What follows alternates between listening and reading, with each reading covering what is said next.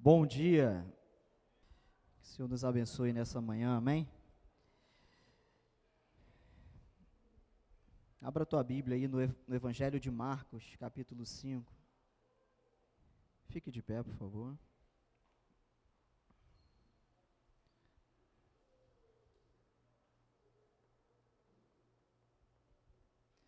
Marcos 5, verso 24.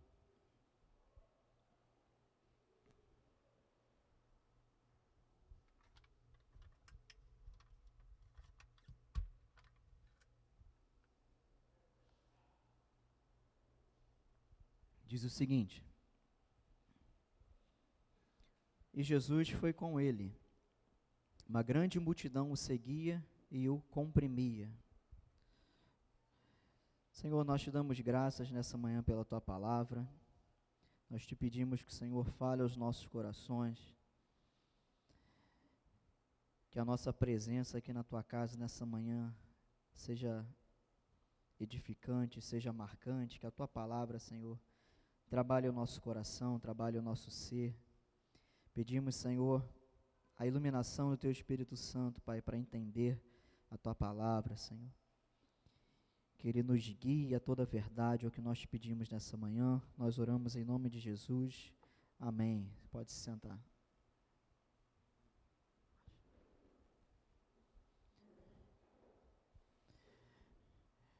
Bom, como já foi falado, já exaustivamente, né?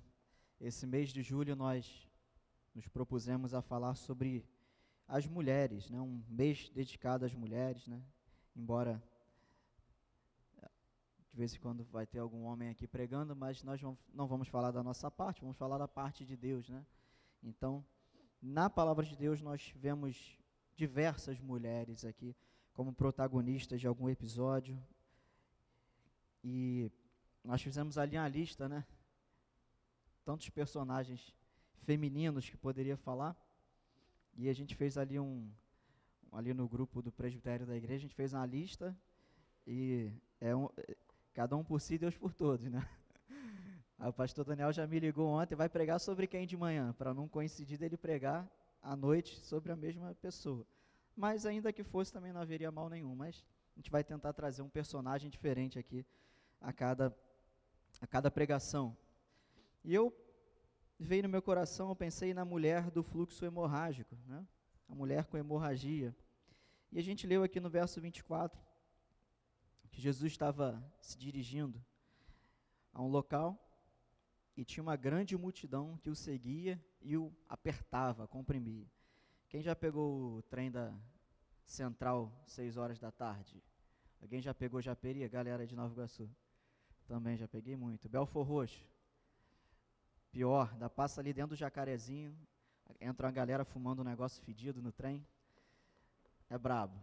Metrô, metrô acho que mil vezes pior o metrô. Imagina você estar tá num local desse assim, sendo comprimido. Jesus estava num lugar, e essa altura aqui, Jesus já era muito conhecido. O Evangelho de Marcos, ele é chamado pelos teólogos do Evangelho da ação. Se você ler o Evangelho de Marcos, capítulo 1, 2, 3, 4, 5, Marcos escreveu relatando os feitos de Jesus e não tem pausa, ele não conta muita história, genealogia, ele não dá muitos detalhes, ele é objetivo, ele foca ali nos feitos de Jesus. Se você for dar uma olhadinha aqui, ó, ó capítulo 1, ó, Jesus, aparece Jesus, João Batista, batismo de Jesus, chamado discípulos, já vem, a cura do demoniado, a cura da sogra, a cura, cura da sogra, olha gente, cura de um leproso, cura do paralítico, Jesus, Senhor do sábado, Jesus cura um homem no sábado, a escolha dos doze, a parábola do semeador. Então, é o chamado evangelho da ação, porque nesse sinóptico aqui, Marcos, né, que o seu nome mesmo é João Marcos, para quem não sabe, ele foi escrevendo os feitos de Jesus de uma forma muito objetiva para o leitor, né, no caso, o pessoal daquela época, os judeus, eles lerem aquilo ali e assimilarem de forma rápida quem era Jesus. Quando a gente olha para o Evangelho de Lucas, o negócio já é mais detalhado. Lucas era um médico, né? Então a coisa é um pouco mais. É, dá mais rodeios, dá mais informações, dá mais detalhes. Marcos é objetivo, por isso que eu escolhi o texto aqui de Marcos para falar sobre esse episódio. E Jesus estava caminhando, como eu disse, já muito conhecido, já tinha feito muitos milagres, já tinha uma multidão acompanhando ele. E diz aqui uma grande multidão. Vocês imaginam que naquele, naquele período de tempo, os judeus, o, o, povo ali de Israel, eles estavam ávidos por uma libertação, por um libertador, pelo Messias. Eles estavam vivendo sobre a tirania, é, sob a tirania do Império Romano. Eles estavam assim, é, um povo estava carente, espiritualmente falando, politicamente falando, socialmente falando.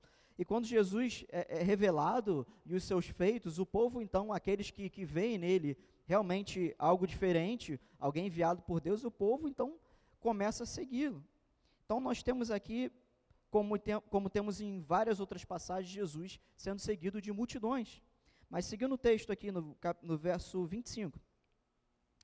No meio dessa multidão estava ali uma certa mulher, que por 12 anos sofria de uma hemorragia.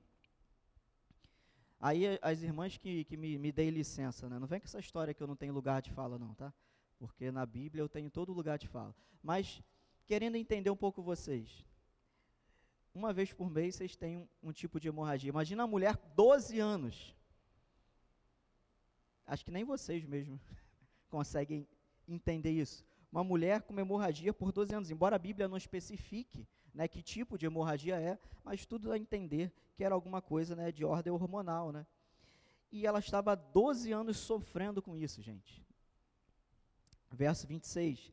Ela havia sofrido muito nas mãos de vários médicos, tendo gastado tudo quanto possuía sem obter melhor alguma, pelo contrário, piorava. Então diz aqui que ela sofreu nas mãos de muitos médicos, né? não que os médicos a fizessem mal, mas os médicos não conseguiam achar a cura para ela, não conseguiam solucionar o problema dela. E diz aqui que ela gastou o quê? Muito dinheiro? Não. Ela gastou tudo. Ela esgotou os recursos. E a situação dela só piorava. Verso 27. Tendo ouvido a respeito de Jesus, veio por trás dele no meio da multidão e tocou-lhe o manto. Então ela ouviu acerca de Jesus, lembra que eu falei que o Marcos resume muito? Então, só num verso aqui ele já resumiu toda a história dela, né? dois versos. Ela ouviu falar dele, isso aqui né, tem um lapso de tempo. Ela ouviu falar sobre que ele estava em tal lugar, se dirigiu até lá, se enfiou no meio da multidão, até que ela conseguiu tocar o seu manto. Pois pensava: se tão somente tocar-lhe as vestes, serei curada ela tinha ouvido falar de Jesus, que ele era o Messias, que ele era o Filho de Deus, que ele era enviado de Deus, que ele curava, que ele fazia prodígios, que ele fazia milagres. E de tudo que ela ouviu, provavelmente ela ouviu muito dos feitos. Você vai se lembrar que o que temos registrado na Bíblia não são todos os feitos de Jesus, né? O próprio apóstolo João fala no final do seu livro que muitas outras coisas foram feitas que dariam para escrever um outro livro, mas foram registrados alguns dos milagres, e já são muitos. Então ela ouviu falar de coisas mirabolantes e ela pensou, bom, pelo poder que esse homem tem, e vendo a multidão, ela pensou, bom, se pelo menos eu conseguir chegar ali no meio da multidão e encostar nele, eu serei curado. Porque ela já conhecia, de ouvir falar, mas conhecia, sabia do poder de Jesus. Verso 29. Sua hemorragia estancou imediatamente, ou seja, a hemorragia dela estava em curso, ela estava realmente, a coisa estava acontecendo em tempo real. Não era uma doença intermitente, ela estava com hemorragia. E ela sentiu no corpo que já estava curada do seu mal. Jesus logo percebeu que dele havia saído o quê? Hã? Não, poder. Essa tradução não é boa. Não é virtude, é poder. Dele havia saído poder. No original grego é poder, dunamis. Uma palavra que dá a ideia de poder, de força. A gente pensa em virtude, né? A gente pensa numa qualidade de uma pessoa, né? Por isso só que eu estou focando aqui. A minha versão, que é Almeida 21, está poder. Dele saiu poder. Então virou-se no meio da multidão e perguntou: Quem tocou as minhas roupas? Os seus discípulos, como sempre, né? Lhe disseram, eu gosto dos discípulos, tem, chega a ter um negócio que meio de comédia, às vezes, dos discípulos, né? Me lembra, assim, com todo respeito aos discípulos, às vezes me lembra um pouco os trapalhões, assim, aquela, aquela inocência, aquele humor bobo, assim. Os discípulos disseram: Vês que a multidão te pressiona e perguntas quem me tocou? Mestre, a gente está no, no metrô Pavuna às 18 horas, na estação central do Brasil, e você quer saber quem te tocou? A multidão está aqui te apertando. Verso 32: Mas ele olhava em redor para ver quem havia feito aquilo. Ele estava procurando, imagina quanta gente tinha ali, e Jesus olhando, procurando. Verso 33: Então a mulher, atemorizada e trêmula, por quê? Porque ela havia sentido a manifestação do poder de Deus, ela ficou maravilhada. Ela, então, ciente do que lhe havia acontecido, foi, prostrou-se diante dele e contou-lhe toda a verdade. Então ela, em algum espaço que ela achou, ela se jogou no chão, se prostrou e contou toda a história dela. E Jesus lhe disse: Filha, a tua fé te salvou. Vai-te em paz e fica livre desse teu mal. Essa aqui é a breve história dessa mulher sem nome, mas que teve uma experiência profunda com Jesus. Que poucos tiveram. Nós vemos muitos milagres na Bíblia, mas esse aqui é, é muito profundo, muito detalhado, por alguns motivos. Primeiro, que ela era uma mulher, e naquela sociedade a mulher não tinha muita proeminência. Antes que alguém fale, né, eu conversando em casa com a Bia, falou, ah, você tem que falar disso, mas eu já estava já tava no script já. Para começar, a gente tem que parar com essa, essa ideia de que na época de Jesus, na época do Antigo Testamento, que havia um machismo institucional. Essas coisas não existiam naquela época, isso é assunto de agora. O mundo como um todo não tratava a mulher da forma que se trata hoje. Isso não era específico dos judeus. Falar os judeus, Jesus, os apóstolos, os patriarcas, a Bíblia é machista. Não, o mundo era machista. Isso aqui não é específico, isso aqui é um fato cultural de uma sociedade. A gente pega aqui época de Moisés, talvez 4 mil anos, dois, é, entre, vamos colocar entre 4 e 2 mil anos, os primeiros eventos do Gênesis até Moisés, a libertação do povo do Egito. São cerca de 2 a 4 milênios atrás. Então, o mundo era diferente do que é hoje. E se a gente olhar, não com olhares políticos para a Bíblia, ou ideológicos, nós vamos ver que, diferente das sociedades ao redor, as mulheres em Israel, elas eram bem tratadas. As sociedades em redor tratavam as mulheres como é, objetos nos rituais sexuais, porque os babilônios tinham lá mulheres para fazer satisfazer os homens nos seus ritos religiosos. Os caldeus os, o, todos os povos, e quando você pega ali os jebuseus, os eteus, são povos derivados todos ali dos caldeus. Todos os povos do mundo, os assírios, os babilônios, os persas, os próprios egípcios, os egípcios eram os menos piores, mas todos os povos tratavam as mulheres como objetos e tratavam as mulheres de uma forma ruim, cruel. No povo de Deus, no povo de Israel, ainda que a mulher não tivesse a proeminência que nós vemos na sociedade hoje, ela era bem tratada. Haviam leis para resguardar a mulher. Nós vemos mulheres, Débora, que foi uma juíza, nós vemos várias mulheres com proeminência, com uma certa proeminência. Não total, não plena, mas nós precisamos entender o contexto da época. Isso eu só fiz esse parênteses porque nós temos que tomar cuidado que nem todo progresso que nós temos vivido no mundo hoje é de fato progresso. Sinceramente, olhando para as Escrituras, do que ela diz a respeito do fim dos tempos, olhando a sociedade, a nossa sociedade não é moralmente melhor do que 100 anos atrás. É muito pior. E disse que estamos progredindo. E disse que estamos agora descobrindo como ver as coisas e como lidar com os diferentes e como lidar com tolerância e igualdade. Mas o mundo está muito pior do que pelo menos há 30, 50 anos atrás, moralmente falando. Então, no povo de Deus, as mulheres eram bem tratadas. Você vai dizer, ah, não era. Não era como hoje. Então você precisa entender o contexto da época.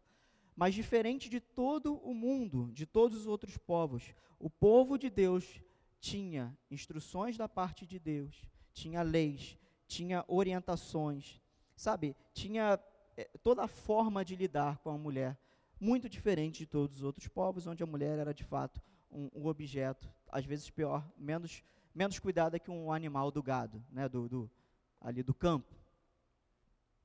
Então, isso colocado, nós precisamos entender que nessa cultura aqui, essa mulher aqui desconhecida, ninguém soube o nome, isso aqui não é para diminuir ela, isso aqui na verdade enriquece a história, porque uma pessoa sem nome, como a gente tem outros episódios na Bíblia, quer dizer ou quer transmitir a, a ideia de que uma pessoa comum, como nós, pode ser alcançada por um milagre de Deus. Então, essa mulher comum que sofria, e ela, segundo a lei, por causa do seu sangue, era considerada impura, era uma lei de caráter religioso. E ela não tinha que ficar afastada das pessoas por causa do sangue. Ela aqui, então, ela faz o impensável.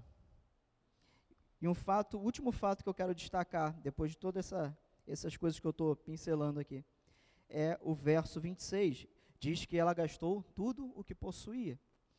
Então nós temos uma mulher que não tinha, né, não gozava dos direitos que as mulheres gozam hoje, entendendo aquela sociedade. Ainda que fosse uma nação que dava às mulheres muito mais respeito e cuidado do que as outras, mas ainda assim era muito diferente de hoje. E ela, por causa de uma lei religiosa, ela não podia estar perto das pessoas por causa do seu sangue, que era considerado impuro. Assim como a gente tem várias outras leis que foram extintas em Cristo. E ela havia gastado todo o dinheiro dela, tudo que ela possuía. Nós temos então essa mulher, uma mulher comum, cheia de problemas, há 12 anos sofrendo. E quantas de nós aqui Vou usar, pedir a, a licença para vocês. Quantas de nós, mulheres, só para englobar aqui. Às vezes estamos lidando com um problema há muito tempo. Você imagina 12 anos. Alguém já teve uma situação de dor assim, quebrou alguma coisa, fez uma cirurgia, alguma coisa que você sentiu uma dor e talvez não tenha durado uma semana, duas semanas, alguns dias. Eu nunca me quebrei, nunca quebrei nada não, mas eu lembro de sentir dor. É sempre, assim, ela passa, né? pastor aí fez uma cirurgia, vai, vai fazer dois meses, né? Três? Já fez dois. Tá doendo? Não. Uma vez ou outra pode dar uma fisgada ali e tal. E quantos de nós aqui já passamos por uma situação? Agora você imagina 12 anos de sofrimento, meus irmãos. 12 anos de sofrimento. Não é 12 anos lidando com problema financeiro. Não é 12 anos lidando com desemprego ainda que essas coisas sejam ruins. São 12 anos sofrendo com dor física. E vocês, mulheres, sabem muito bem como são essas dores.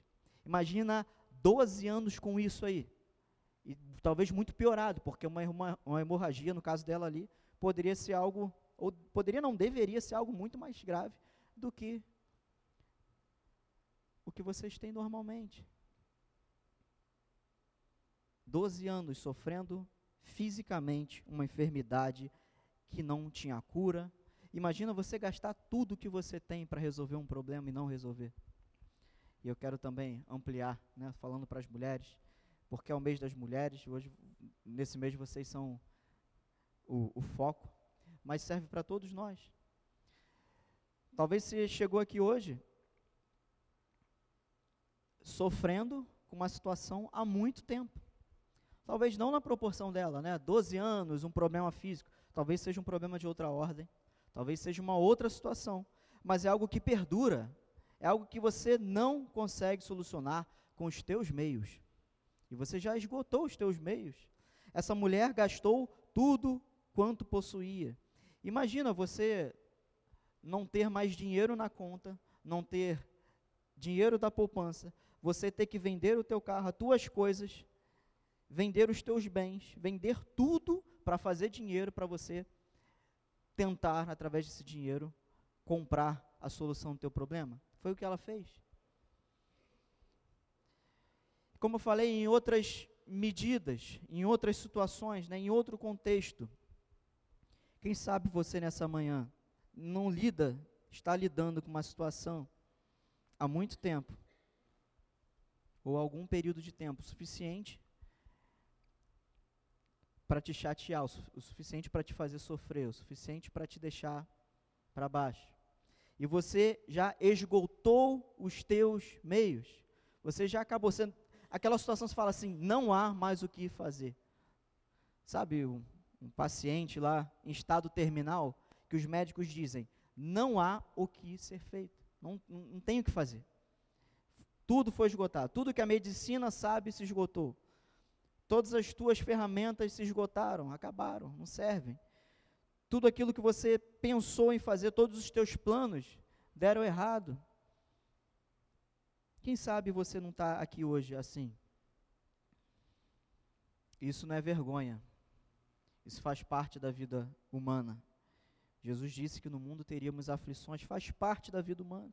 Tudo isso é, é fruto do pecado, da queda original, nós lidamos com isso. Jesus não nos prometeu uma vida perfeita, igual o gato Félix lá andando, pulando. Não. Ele nos prometeu abundância, mas também nos alertou que passaríamos por sofrimentos. Só que tem um detalhe nesse texto. Um detalhe que fez toda a diferença. Alguém sabe? Um detalhe de cinco letrinhas. Um grande detalhe. Jesus. Mesmo em meio a todo o sofrimento dessa mulher, Jesus estava lá. Isso aqui não é o ponto da pregação, não, mas já é uma palavra de consolo para você. Isso tudo que eu falei aqui, e que você talvez na tua cabeça foi pintando o quadro de qual é a tua situação, eu quero te dar a notícia que Jesus está aqui. Ele está aqui. E talvez você veio até ele hoje. Não que ele esteja aqui na igreja, mas ele está aqui, né, com o seu povo reunido. Você veio até ele. Ó, nós temos a multidão aqui. Você está aqui, ó, no meio da multidão. Ele está entre nós. E você está aqui, ó, junto dos teus irmãos. Nós todos estamos aqui. O que, que essa mulher fez de diferente da multidão? Primeira coisa, ela quebrou um paradigma. O que é um paradigma? É um tabu. Ah, vamos melhorar. Ela quebrou um tabu. Qual era o tabu? Qual era a proibição? Qual era o limite dela? Qual era a cerca que prendia ela? Ela estar contaminada de sangue e não poder estar perto das pessoas. Ela quebrou a lei. Ela infringiu uma lei religiosa. O desespero dela era maior do que as limitações que foram impostas a ela. Isso aqui é o primeiro ponto. Eu falo para vocês, em especial mulheres, em segundo lugar, todos nós, homens. Quebre paradigmas. Se você quer ter algo diferente com Deus, nós precisamos quebrar paradigmas. Quebrar tabu. Romper as limitações se aquilo que você está pensando agora, que é o teu, é a tua hemorragia, sabe, da tua alma, do teu coração, da tua vida, é o teu problema, é o, o núcleo, sabe? Talvez você esteja precisando ouvir isso. Um dos passos que você precisa dar para vencer a situação é quebrar paradigmas. Saia da mesmice, quebre paradigmas, rompa com as limitações e não é palavra de autoajuda, não, que você pode. É verdade bíblica. Ela fez o impensável. Será que nós temos feito o impensável ou nós temos feito o previsto? Lembrando aí do linguajar militar, né? Diácono Etevaldo, aqui eu, passamos pela caserna. Só faz o previsto ou você faz além? Se ela fizesse o previsto, ela teria morrido de hemorragia mas ela fez o impensável. Ela quebrou a lei, ela rompeu a lei. Isso aqui é algo que nós precisamos entender. Será que eu estou sempre trabalhando nos meus limites? Será que o meu relacionamento com Deus está sempre dentro dos limites, dos limites que eu mesmo coloco? Dos limites da igreja? Será que eu me relaciono? Quais são os limites da igreja? Quarta, 19h30, domingo 10, domingo 19. Esses são os limites da igreja. É só nesse limite que eu me relaciono com Deus? É só no limite das, além desses cultos, as, as outras atividades? Ou são os limites de tempo que eu dou para Deus? Não, eu vou só para a igreja só até aqui. Eu tenho minha vida, né? Eu tenho conta, eu tenho os boletos não param. Mas eu almejo chegar lá, eu almejo o meu sucesso e isso não é pecado. Não é pecado, vai fundo. Porém, onde está Deus na nossa lista de prioridade? A gente ouviu isso lá no quartel também, Diácono Tevaldo de novo, estou usando aqui como, só para não me deixar sozinho, beleza? O que que falava para a gente lá no quartel? Chegava às 6 horas da manhã, e aí, aprendeu? Não. Não tive tempo. O que, que você fez de meia-noite às seis? Não era isso que falava? A gente sempre tem tempo. A gente tem tempo para tudo. A gente só não faz aquilo que a gente não quer, porque a gente bota na nossa lista de prioridade aquilo que a gente quer, aquilo que é bom, aquilo que é agradável. E a Carla falou aqui no domingo passado sobre a gente entregar a Deus o, resto, o nosso resto, o nosso resto físico, num culto de domingo de manhã que a gente fez várias coisas sábados, e não é para deixar de fazer, mas é para estar tá aqui inteiro, é para estar tá aqui animado, para estar tá aqui de cor, corpo e alma. Quais são os limites? Essa mulher não viu o limite. Isso aqui foi o primeiro passo para ela alcançar a cura dela. E esse aqui é o primeiro ponto que eu quero te falar nessa manhã. O primeiro passo para você alcançar a solução do teu problema, a cura para o teu problema, seja ele de qual ordem for, porque o nosso Deus não tem limites, o seu poder não tem limites, ele restaura a alma, ele cura enfermidade, ele muda, muda pensamento, ele transforma caráter, ele lapida personalidade. Nosso Deus faz isso e a gente precisa crer nisso, embora seja muito difícil a luta contra, contra essas coisas. Mas o primeiro ponto é esse: quebre paradigmas. Primeiro passo, se disponha tenha a coragem que essa mulher teve de quebrar a lei, ou seja, rompa os teus limites. Rompa os teus limites a partir dessa manhã. Fala assim para Deus: Senhor, a partir de hoje, eu não vou mais ter essa vida dentro desses limites contigo. Eu vou romper isso. Eu vou além. Eu vou além. Tenha essa coragem. Segundo ponto, seja diferente da multidão que cerca Jesus. Meus irmãos, a Bíblia é muito clara: existe multidão e existem discípulos. Nem todo mundo que está perto de Jesus é discípulo dele. Tem muita gente perto de Jesus querendo os benefícios de Jesus. Você não acha ali que muita gente foi curada? Como eu falei, a Bíblia não relata tudo. Ele fez muitos e muitos, muitos milagres. Quantas pessoas foram alcançadas por um, por um milagre da parte de Jesus e pereceram no inferno? Várias, porque muitos dos milagres dele era para afirmar o poder dele como Messias, não era para salvar a vida da pessoa. Já outros nós vemos que ele, além de curar, ele salva a pessoa. Quantas pessoas cercavam Jesus ali? Várias, a ponto dos discípulos falarem: Senhor, quando ele perguntou quem me tocou, Senhor, tem uma multidão aqui, está todo mundo te apertando. E o, a multidão, o povo, já é, desde aquela época, ele já é, como é que se fala aquele termo quando a pessoa tietando, sabe? O, o, o ser humano faz tietagem aí desde, de, tem alguém famoso, ah, vai todo mundo lá. Foi a mesma coisa com Jesus, Jesus estava lá e estava todo mundo lá, tietando Jesus, não sei nem se essa palavra é pejorativa, se for vocês me desculpem, mas acho que não é não. Estava todo mundo lá tietando, né, Jesus. Mas ela tocou Jesus, diferente de toda a multidão. Está dando para pescar o que eu estou querendo dizer? Multidões em volta de Jesus, mas uma mulher que não podia estar ali tocou ele da forma certa. Quem você é? Multidão ou a mulher? Quem nós temos sido? aqueles que estão sempre perto de Jesus, mas não têm experiência com Ele, não tem uma intimidade com Ele, não experimentou algo que, que, que emanou dele para a sua vida? Ou para a nossa vida? Quem nós temos sido? Multidão. A multidão está sempre perto. A multidão concorda com tudo que ele fala. A multidão experimenta alguns benefícios de estar perto dele. Mas a multidão não é discípulo. E muitos da multidão sequer experimentam o que essa mulher experimentou.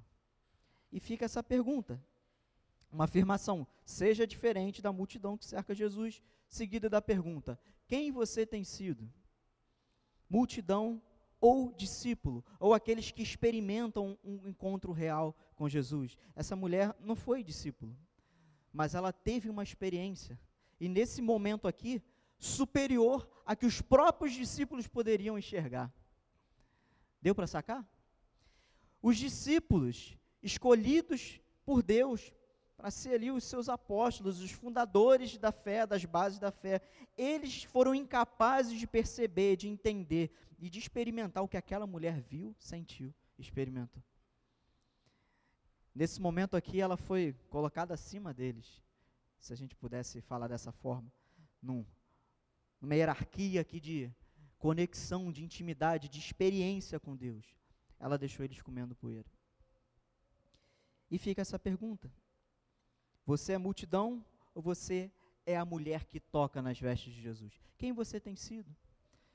De repente você pode chegar à conclusão que você está aqui, talvez os irmãos que chegaram agora, os visitantes, mas talvez na sua história de fé, na sua caminhada, já tem 10, 5, 15, 20 anos, 30 anos.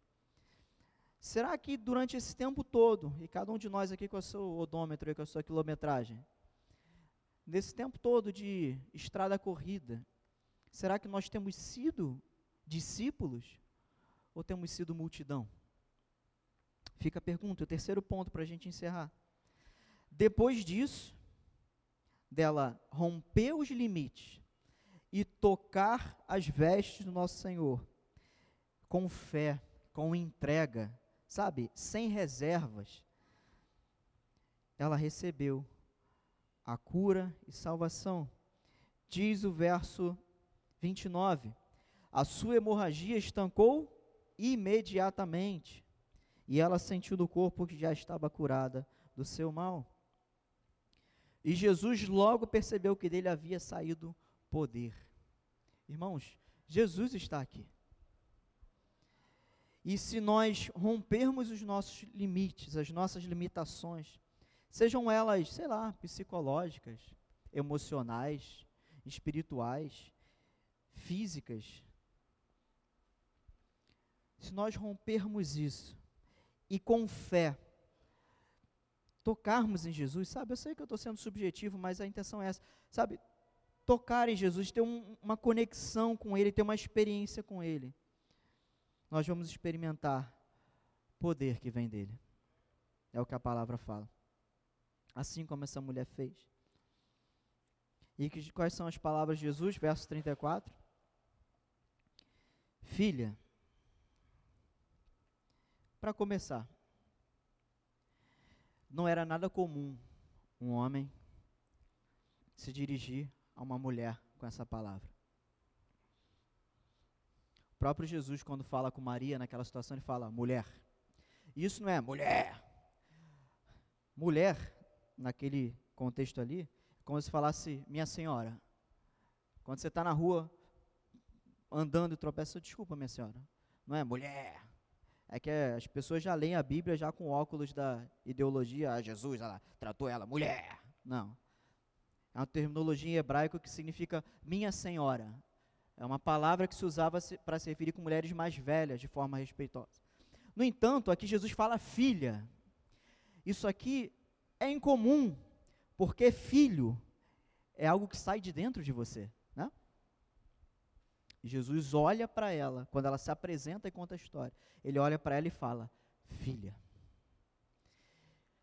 Jesus, ao olhar aquela mulher, ele estabelece um, uma conexão com ela um relacionamento com ela de pai e filha, de Senhor, de Deus, sabe? E por isso ele usa a palavra filha. E não usa minha senhora, como foi traduzido mulher. Mulher, a tua fé te salvou. Ele vira e fala, filha. O que, que Jesus está querendo dizer? Você é minha. Você é minha filha. Não é filho, igual a gente fala aqui.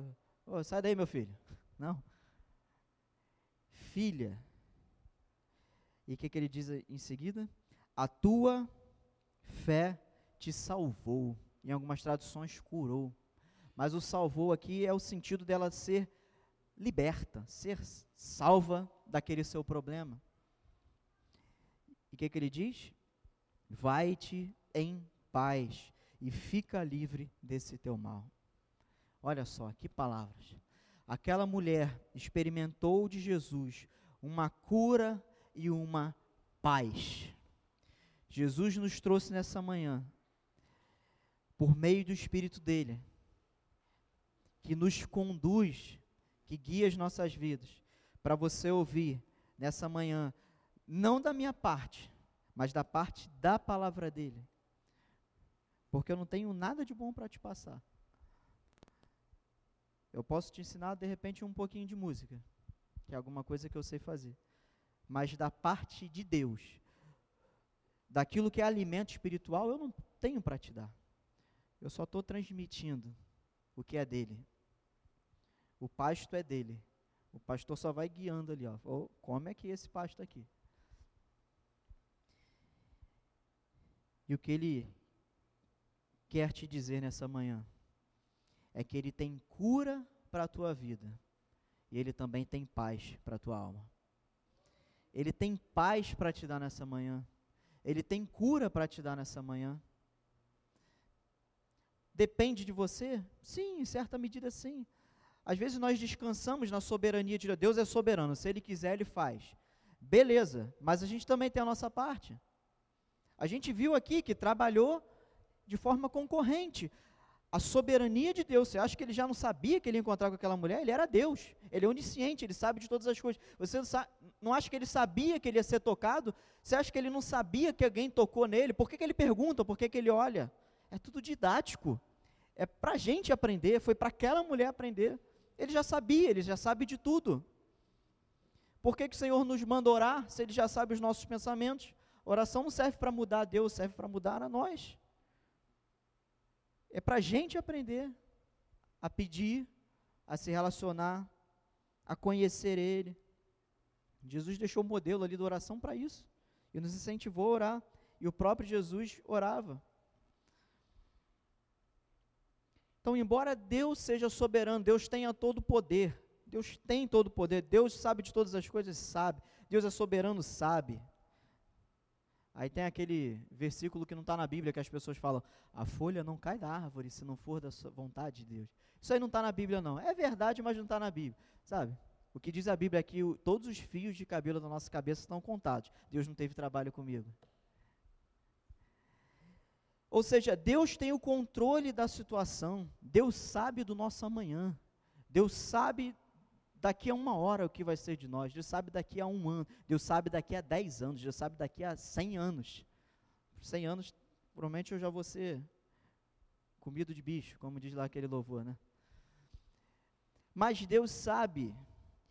E por que nós temos que fazer a nossa parte se Ele poderia resolver tudo sozinho? Ele não poderia lá salvar todo mundo lá do céu, sem precisar Jesus vir, descer, se fazer carne, habitar entre nós, cheio de graça, cheio de verdade, levar a nossa culpa, nos justificar, nos adotar, nos salvar. Porque nós precisamos aprender a nos relacionar com Ele. Nós precisamos também dar os passos certos. Terão situações na nossa vida que Deus vai entrar assim, blum, você nem viu. Sabe essa história que, ah, Jesus é educado, ele não arromba a porta. Se tiver que arrombar a porta, ele arromba a porta sim. Ele endureceu o coração do faraó. Não foi? Ele levantou Ciro, rei da Pérsia, um como é que se fala? Um ímpio para salvar o povo dele. Deus faz o que ele quer. E se ele tiver que derrubar a porta, ele derruba. Se ele tiver que quebrar coração de pedra, ele quebra. Ele é soberano. A soberania de Deus não é limitada pela vontade do homem. Pelo contrário, a vontade do homem é submetida à vontade de Deus. Porém, em muitas vezes, talvez na maior parte da nossa vida cristã, o nosso relacionamento com a soberania de Deus é o que a teologia chama de concorrência, ou seja, Deus nos dá os meios, está aqui, meu filho, tá, a ferramenta na tua mão. Agora cabe a você usar isso aí. Cabe a você trabalhar. Isso é santificação, não é? Ele nos dá os meios e nós buscamos, é Ele que nos santifica, mas Ele nos dá os meios, nós precisamos trabalhar. Algumas situações na nossa vida, o poder dele supremo, soberano, o poder criador, o poder onisciente vai se manifestar, mas às vezes, e muitas das vezes, vai ser decorrente da nossa postura, da postura que a gente toma, dos passos que nós damos. Então, só para você refrescar a tua cabeça, quem é você? É multidão ou é mulher? Você teve uma experiência com Jesus? Você quer ter? Primeiro passo, rompa os teus limites, quebre os paradigmas, quebre a lei. Mas você já tem estabelecido na tua cabeça que não, ser crente é isso. Talvez não seja, talvez seja além disso. E você está sendo aí um cristão, desculpa a palavra, medíocre. Mas você sabe o que é medíocre? A palavra medíocre significa na média, tá? A gente usa essa palavra para pejorativa. Fulano é medíocre. Não. Quer dizer que é ruim, não palavra medíocre significa algo na média, ou seja, algo morno. E a gente sabe muito bem que Deus não se agrada de nada morno. Deus nos quer quentes, Deus nos quer ativos, trabalhando. Qual é o nosso relacionamento com Ele? Precisa quebrar aquilo que nós estabelecemos, precisa romper com os limites, com os limites emocionais, psicológicos. Ah, mas isso aqui eu não consigo. Mas lá, tenta mais uma vez. Fala, Senhor, na tua força eu vou. Na tua força eu vou conseguir. Mas isso aqui é muito difícil para mim. Ah, tá, beleza. Ninguém falou que vai ser fácil, mas você precisa fazer. Você precisa tomar a atitude necessária. Aquela mulher não teve vergonha por ser mulher. Ela não teve vergonha por estar impura por causa do seu sangue. Ela não teve vergonha de se enfiar no meio da multidão. Ela não teve vergonha de tocar no Messias. Lembra quando aquela mulher na casa de Simão se jogou aos pés do Senhor? O que, que os homens falaram? Senhor, a mulher tocou. E Jesus, e aí? Fez melhor do que todo mundo. Ela não teve essa vergonha, ela não teve limites. E quando nós precisamos de Deus, quando nós estamos com um problemaço, quando nós estamos sofrendo numa situação que já esgotamos os nossos recursos, meus irmãos, não dá para ver vergonha. Não dá para ver limitação. Tem que se jogar, se lançar, romper. E assim Jesus vai alcançar. Amém? Quero orar com você.